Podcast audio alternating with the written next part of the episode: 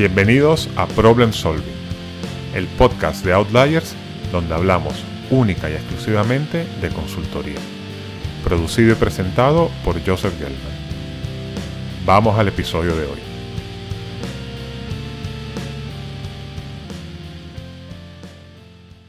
El verano que ya está aquí nos lleva a terminar esta primera etapa del podcast, por lo cual voy a hacer dos episodios de cierre.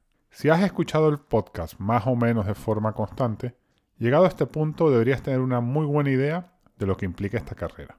Pues hoy vamos a responder a la pregunta esencial de este podcast, que es si consultoría es para ti. Lo voy a afrontar desde la perspectiva de un joven profesional, licenciado en ADE, ingeniero, etc., que está en los primeros años de su carrera profesional y que tiene opciones para elegir. Para ello, te hablaré primero de otras carreras y te daré mi visión de lo bueno y lo malo de cada una de ellas. Concretamente voy a hablarte de banca de inversión, gran corporación y startups. Claro que hay muchas otras opciones como pueden ser emprender, trabajar en una ONG, en un fondo de capital de riesgo, etc. Pero me voy a centrar en las tres que he mencionado, ya que estas, junto con la consultoría, son las opciones mayoritarias. Estoy buscando patrocinador para la próxima temporada de Problem Solving que arranca en septiembre. Si trabajas en recursos humanos de alguna consultora de España o América Latina, pues ten la seguridad que tanto tus consultores jóvenes como los candidatos que buscas están escuchando este podcast. Tengo distintas opciones para participar. Envíame un mensaje a través del perfil de LinkedIn Outliers Podcast y te lo cuento. Aprovecha esta oportunidad para transmitir el mensaje de tu firma a través de Problem Solving, el único podcast enfocado 100% en la industria de la consultoría.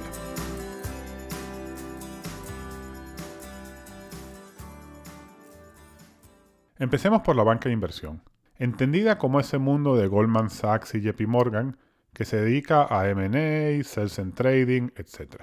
Para este trabajo la verdad es que no hay que ser un genio.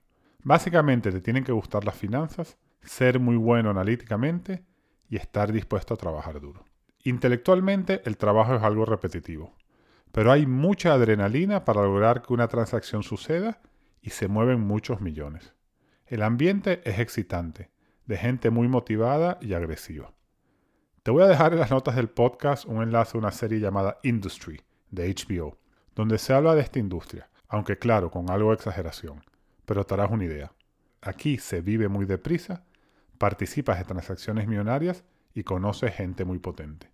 La competencia interna en estas firmas es feroz y las horas pueden ser criminales. Pero si tu motivación es hacerte rico rápido, que desde mi punto de vista es una razón válida para elegir una carrera, pues este es tu sitio. A largo plazo, pasar por esta experiencia te deja muy bien posicionado para luego trabajar en finanzas de una gran corporación, en un fondo de capital riesgo, en una compañía de private equity, etc. Es decir, esto tiene mucha salida. Vamos ahora al otro extremo, las grandes corporaciones. Aquí hay de todo. Pero empecemos por las compañías tradicionales de servicios como puede ser una energética, una telco o incluso un banco comercial. Aquí la cosa va lenta. El aprendizaje depende mucho del área y el jefe que te toquen, y también de algo de suerte. Pero bueno, esto pasa en todos lados. La progresión no es tan agresiva como una consultora. No hay up or out, por lo que las promociones en general son más lentas. Y puede ser que en un momento dado llegues a un mando intermedio y que ahí te quedes y no pases. Esto no es necesariamente malo, ya que puedes masterizar un trabajo, hacerlo bien y garantizarte tu empleabilidad por muchos años o incluso hasta que te retires, cosa que ya sabes que en la consultora no sucede por el up or out. El ritmo de trabajo suele ser razonable. Usualmente se cumple un horario. También tendrás los beneficios asociados a estar en una gran corporación y en general tendrás suficiente tiempo para aprender tu trabajo y hacerlo bien. La compensación suele ser razonable, pero diría que desde el inicio de tu carrera hasta los mandos intermedios es sensiblemente menor que la de consultoría. Sin embargo, si te va bien y accedes a altos cargos, pues la compensación en esta última etapa de tu carrera puede ser impresionante.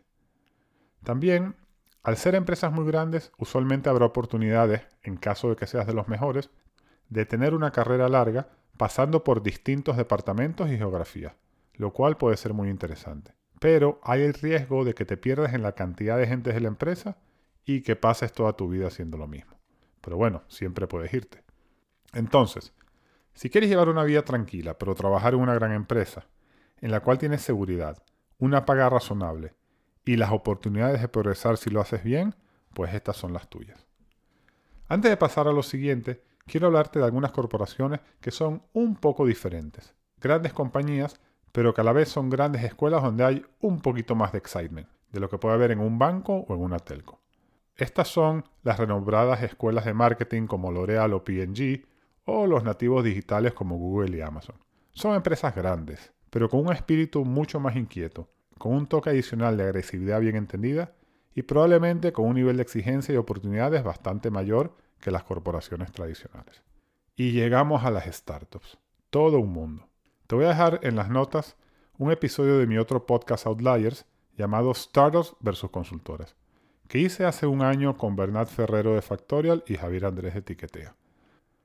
En las startups vas a encontrarte con un entorno mucho menos estructurado y una visión de pensar poco y hacer mucho. Y ojo, esto no lo digo como una crítica. La cultura en general es muy positiva. Gente que se siente remando en la misma dirección hacia un objetivo común, muy inspirada, y la plantilla estará compuesta principalmente por gente joven con la cual te identificarás.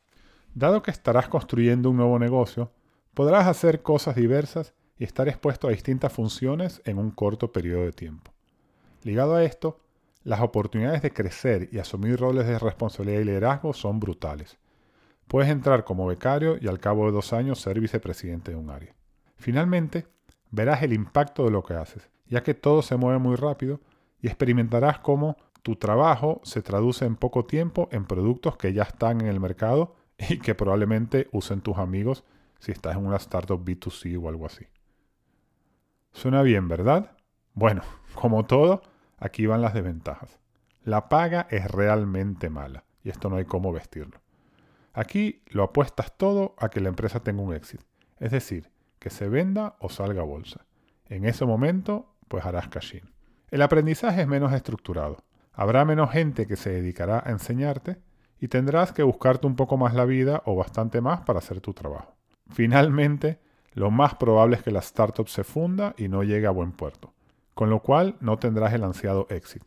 Pero bueno, te lo habrás pasado bien en el camino y seguramente habrás aprendido muchas cosas. Entonces, si te gusta tomar riesgos, sentir ownership del proyecto, trabajar en entornos poco estructurados, con menos reglas y nada de burocracia, y rodearte de gente joven, pues vete a una startup. ¿Entendías todas las opciones? Vamos a responder a la pregunta del episodio si consultoría es para ti.